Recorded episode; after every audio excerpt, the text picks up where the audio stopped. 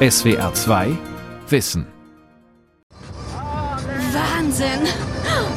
Es herrscht großer Andrang vorm Hotel The Ritz. Da muss irgendein Promi sein.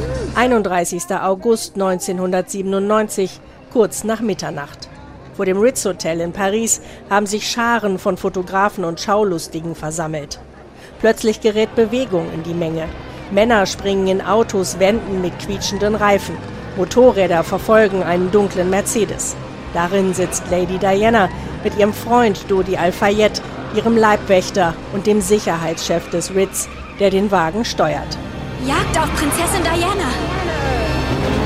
Der Mercedes rast in den Tunnel an der Pont de l'Alma in der Nähe des Eiffelturms. Das Auto kracht an den 13. Betonpfeiler in der Tunnelmitte und wird zurückgeschleudert an die rechte Tunnelmauer. Dianas Freund Dodi und der Fahrer sterben am Unfallort. Diana muss aus dem Wrack geschnitten werden, sie stirbt später im Krankenhaus. Sie wird 36 Jahre alt. Ihr Leibwächter überlebt den Unfall. Das alles geschah vor 25 Jahren. Lady Di, die Royals und die Medien von Gabi Biesinger. This is BBC Television from London. Diana, Princess of Wales, has died after a car crash in Paris. Buckingham Palace has confirmed the death. In a statement, it said the Queen and Prince Philip were deeply shocked and distressed by this terrible news. Other members of the royal family are being informed of the princess's death. Als diese Nachrichten am frühen Sonntagmorgen wie ein Lauffeuer um die Welt gehen, hat Alastair Campbell schon ein paar Stunden am Telefon hinter sich während Prinzessin Diana, die ehemalige Frau des britischen Thronfolgers Prince Charles, noch um ihr Leben kämpft.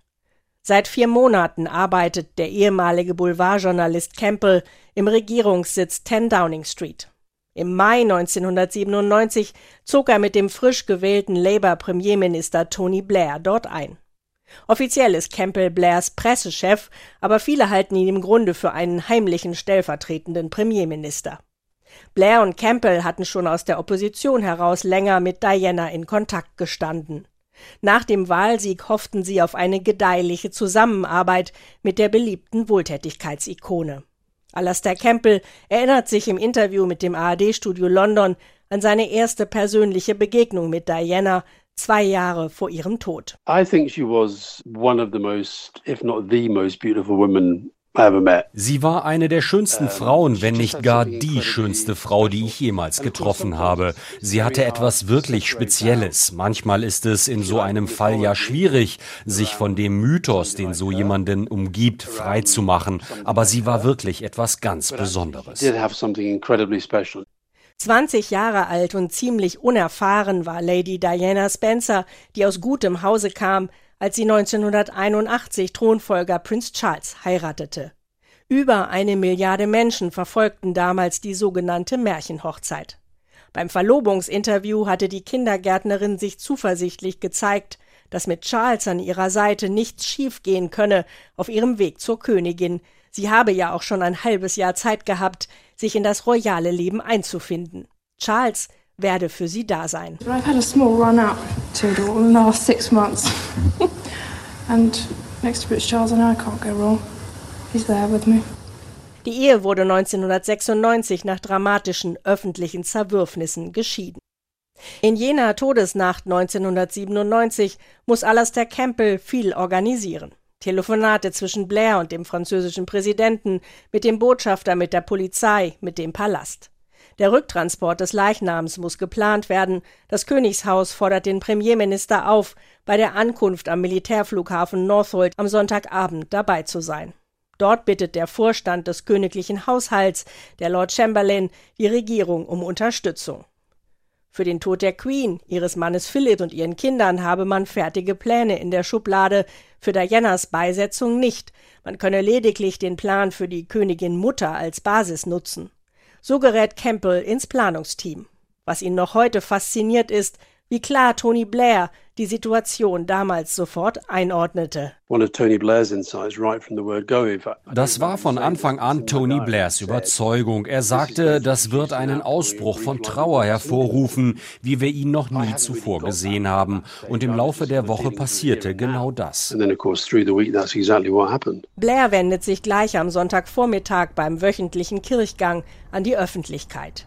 Zwei Minuten lang spricht er frei, ohne Spickzettel, sichtlich bewegt und doch geschliffen, über Diana in die Fernsehkameras und prägt den später immer wieder zitierten Begriff von der People's Princess, der Prinzessin des Volkes. Blair sagt, sie sei in der ganzen Welt geliebt worden, die Menschen hätten sie als eine der ihren gesehen, und sie werde in den Herzen und im Andenken ewig die Prinzessin des Volkes bleiben. The people everywhere, not just here in Britain, everywhere, they liked her, they loved her, they regarded her as one of the people. She was the people's princess, and that's how she will stay, how she will remain in our hearts and in our memories forever. Die Angehörigen der Königsfamilie hingegen scheinen längere Zeit nicht zu begreifen, was da gerade passiert. Sie bleiben gut abgeschirmt auf Schloss Balmoral in Schottland, kümmern sich um die beiden Söhne Harry und William, zwölf und fünfzehn Jahre alt, die gerade ihre Mutter verloren haben. Vor dem Kensington-Palast und dem Buckingham-Palast in London türmen sich derweil enorme Blumenberge, weinende Menschen und wütende Medien fordern, dass die Flagge auf Halbmast gesetzt werden solle, was laut Protokoll nur bei vollwertigen Mitgliedern der Königsfamilie passiert. Ich konnte mich ehrlich gesagt gut in die Königsfamilie reinversetzen. Die Sache mit der Flagge war ein Konflikt mit den Traditionen und es war klar, dass man angesichts der Situation eine neue moderne Realität anerkennen musste. Aber das war ein Prozess, durch den sie durch mussten und als sie dann aus Schottland zurückkamen, konnten wir nicht sagen, um Himmels willen, ihr müsst da endlich rausgehen.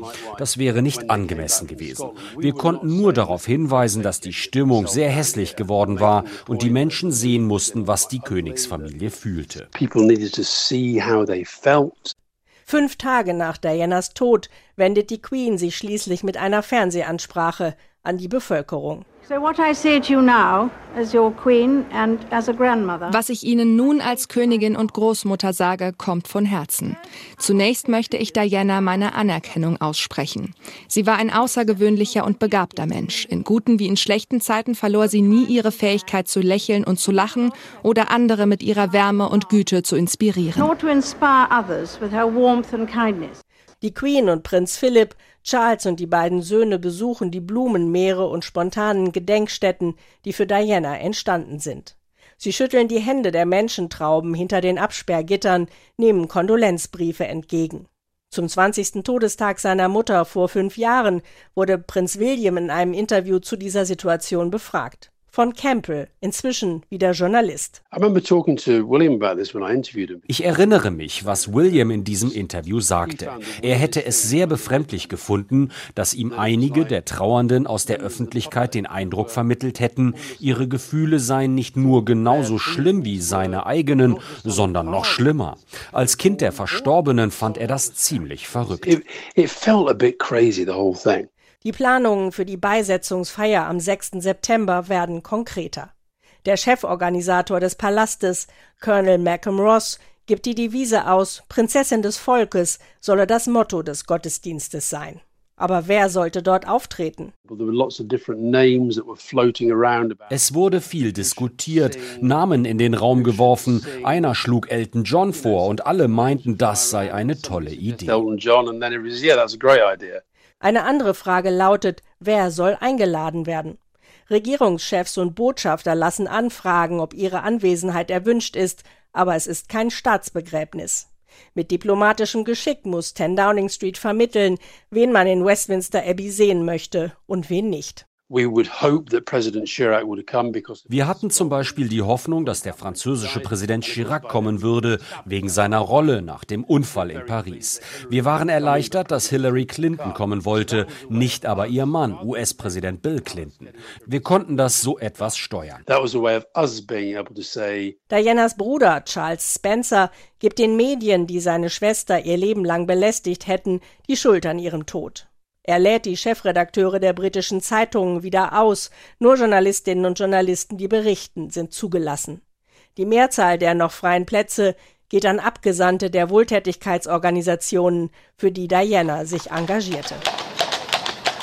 Am 6. September 1997 wird Dianas Sarg auf einer Pferdekutsche vom Kensington Palast zur Westminster Abbey gefahren. Eine Million Menschen säumen die Straßen. Am St. James's Palast reihen sich Prinz Philipp und Prinz Charles, Dianas Bruder Charles und die beiden Söhne in die Prozession ein. Mehr als zwei Milliarden Menschen weltweit verfolgen am Fernseher, wie die beiden Kinder hinter dem Sarg ihrer Mutter herlaufen. Harry äußert später, man hätte ein Kind nicht dazu auffordern sollen. Trotzdem sei er froh, es gemacht zu haben. Now in the nave, Elton John sings Candle in the Wind with new words specially written a few days ago by Bernie Taupin. Goodbye, England's rose. May you ever grow in our hearts. You are the grace that placed yourselves where lives were torn apart. Elton John hat mit seinem Texter Bernie Taupin den Text zu seinem Song über die früh verstorbene Marilyn Monroe, Candle in the Wind, umgeschrieben. Sein emotionaler Auftritt bleibt weltweit in Erinnerung. Die Single England's Rose verkauft sich später 33 Millionen Mal. And it seems to me you lived your life like a candle in the wind, never fading with the sunset when the rain set in. Aufsehen erregt beim Gottesdienst die Ansprache von Dianas jüngerem Bruder Charles, dem neunten Earl of Spencer. Er rechnet mit der Presse ab. Your candles burned out long before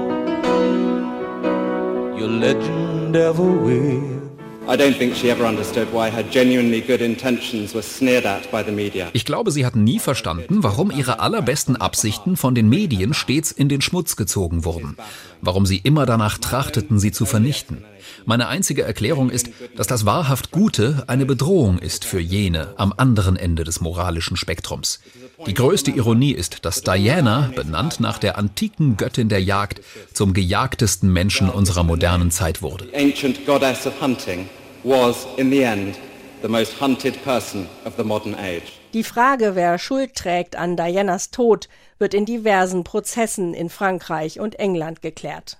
1999 kommt ein französisches Gericht zu dem Ergebnis, der getötete Fahrer des Wagens Henri Paul, Sicherheitschef des Ritz, sei angetrunken gewesen und habe die Kontrolle über das Fahrzeug verloren. Doch Verschwörungsmythen haben Hochkonjunktur. Eine lautet, der britische Geheimdienst hätte Diana aus dem Weg räumen wollen, weil die Mutter des künftigen Königs keinen Muslim heiraten sollte.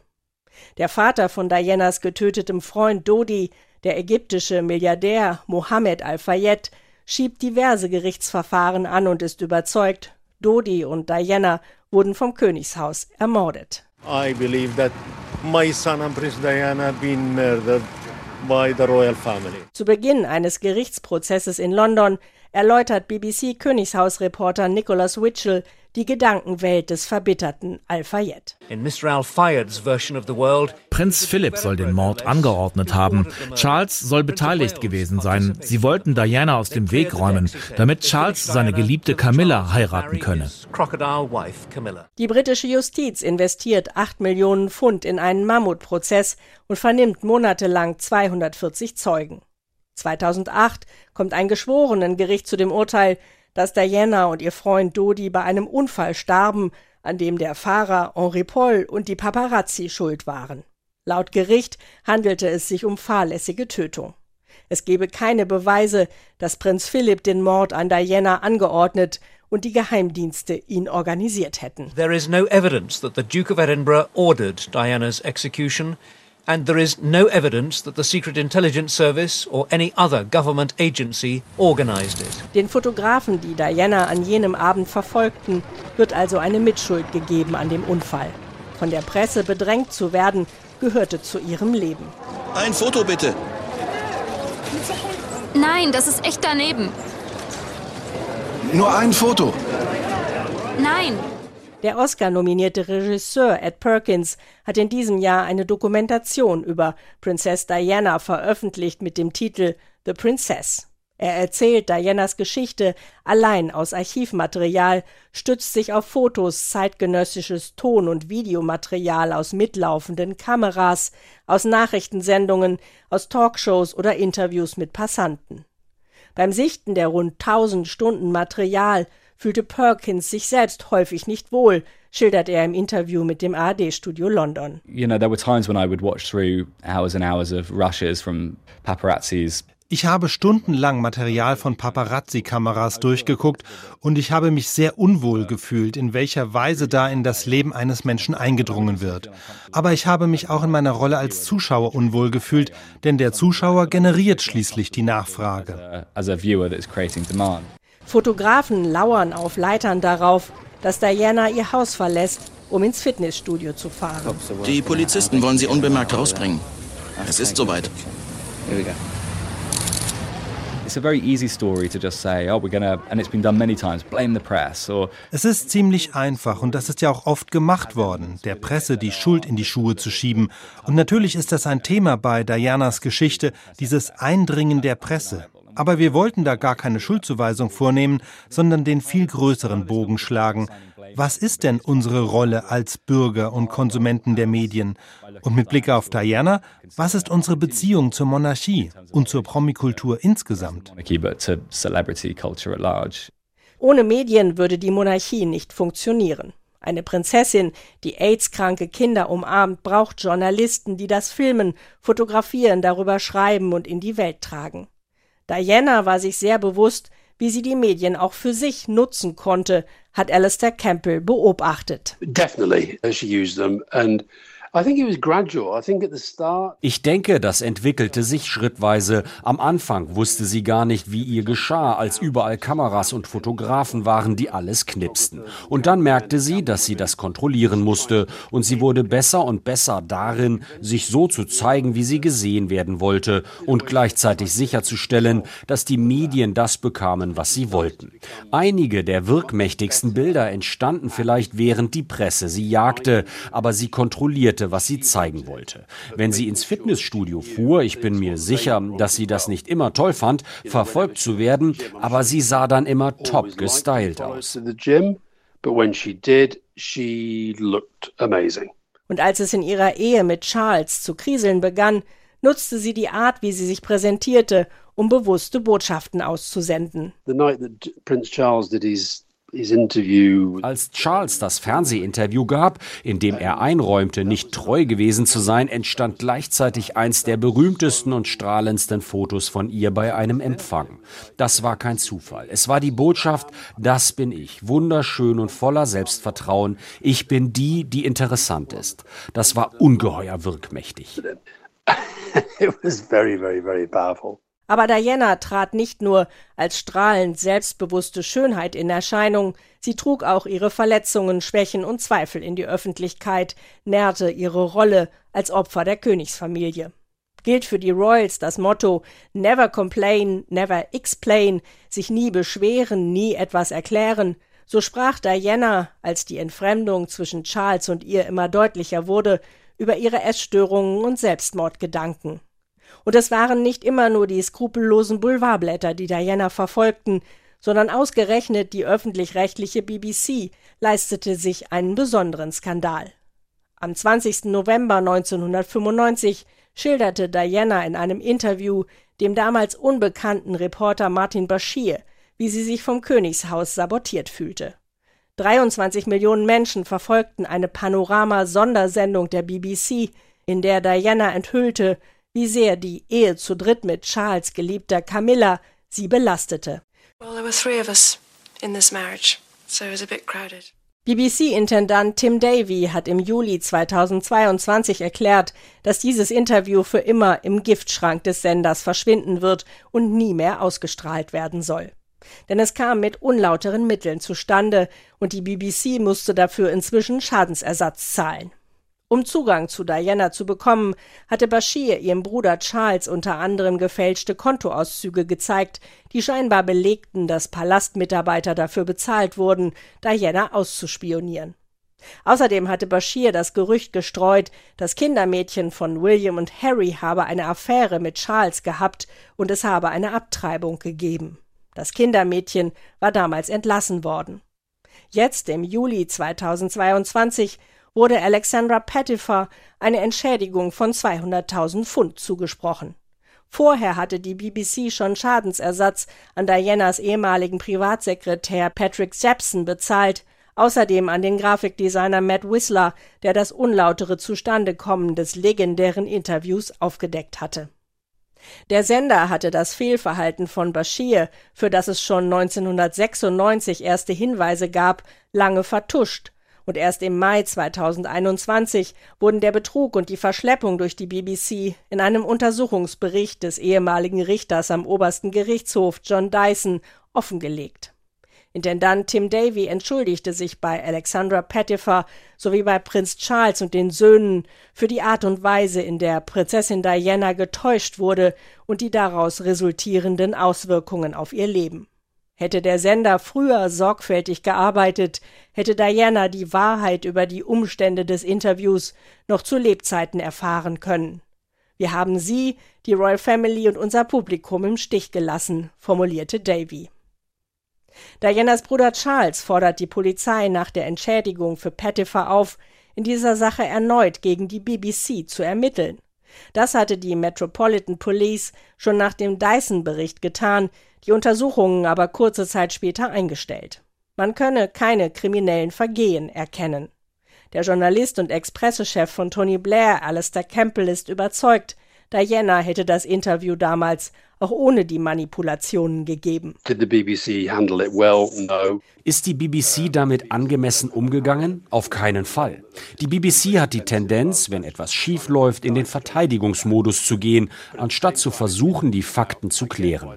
Es ist verständlich, dass die Familie sehr aufgebracht ist über diese nachträglichen Enthüllungen, aber ich denke, Diana war damals an einem Punkt, an dem sie ihre Sicht der Dinge in jedem Fall in einem von ihr gewählten Rahmen öffentlich machen wollte. Pretty determined to get her side of the story out there on her terms.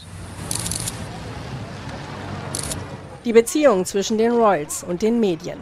Für Dianas Söhne William und Harry stellte sich die Frage, wie sie nach den Erfahrungen ihrer Mutter mit der Presse umgehen.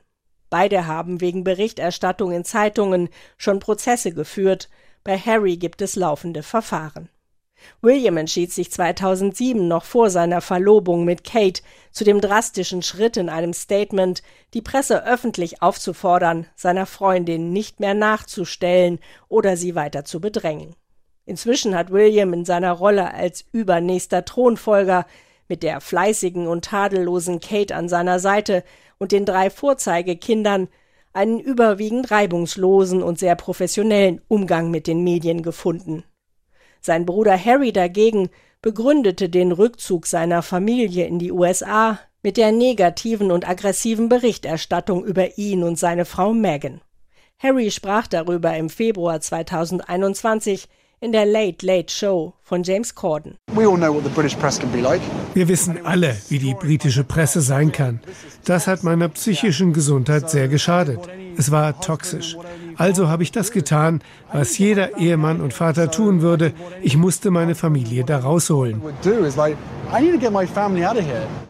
Regisseur Ed Perkins, der den Film The Princess über Diana produziert hat, sieht auch klare Parallelen zwischen Dianas Situation und dem Umgang mit Meghan.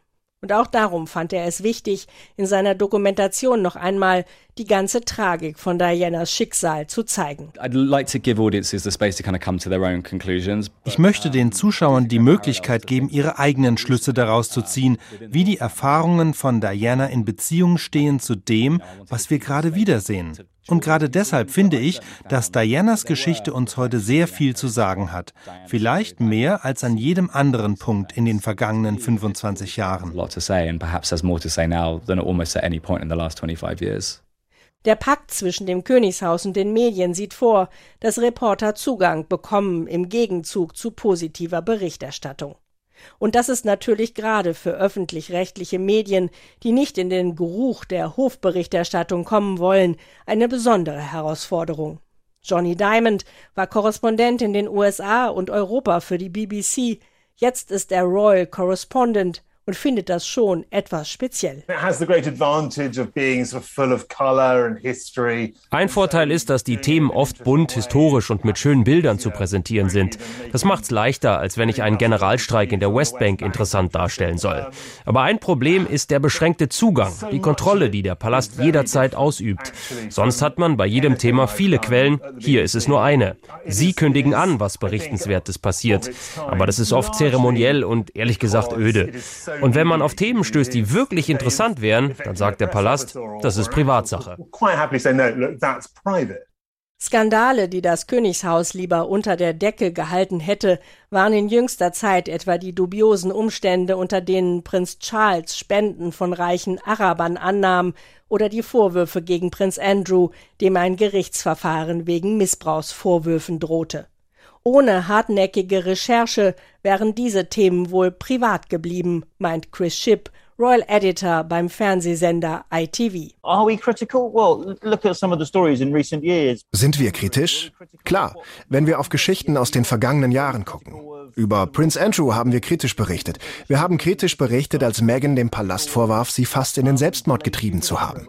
Wir haben kritisch berichtet, als der 97-jährige Prinz Philipp einen Autounfall verursacht hat. Wir sind schon kritisch, wenn es nötig ist. Und wir sollten bei unserer Berichterstattung auch immer im Hinterkopf haben, dass 20 bis 30 Prozent der Menschen im Land lieber ein gewähltes Staatsoberhaupt hätten und keine Monarchie.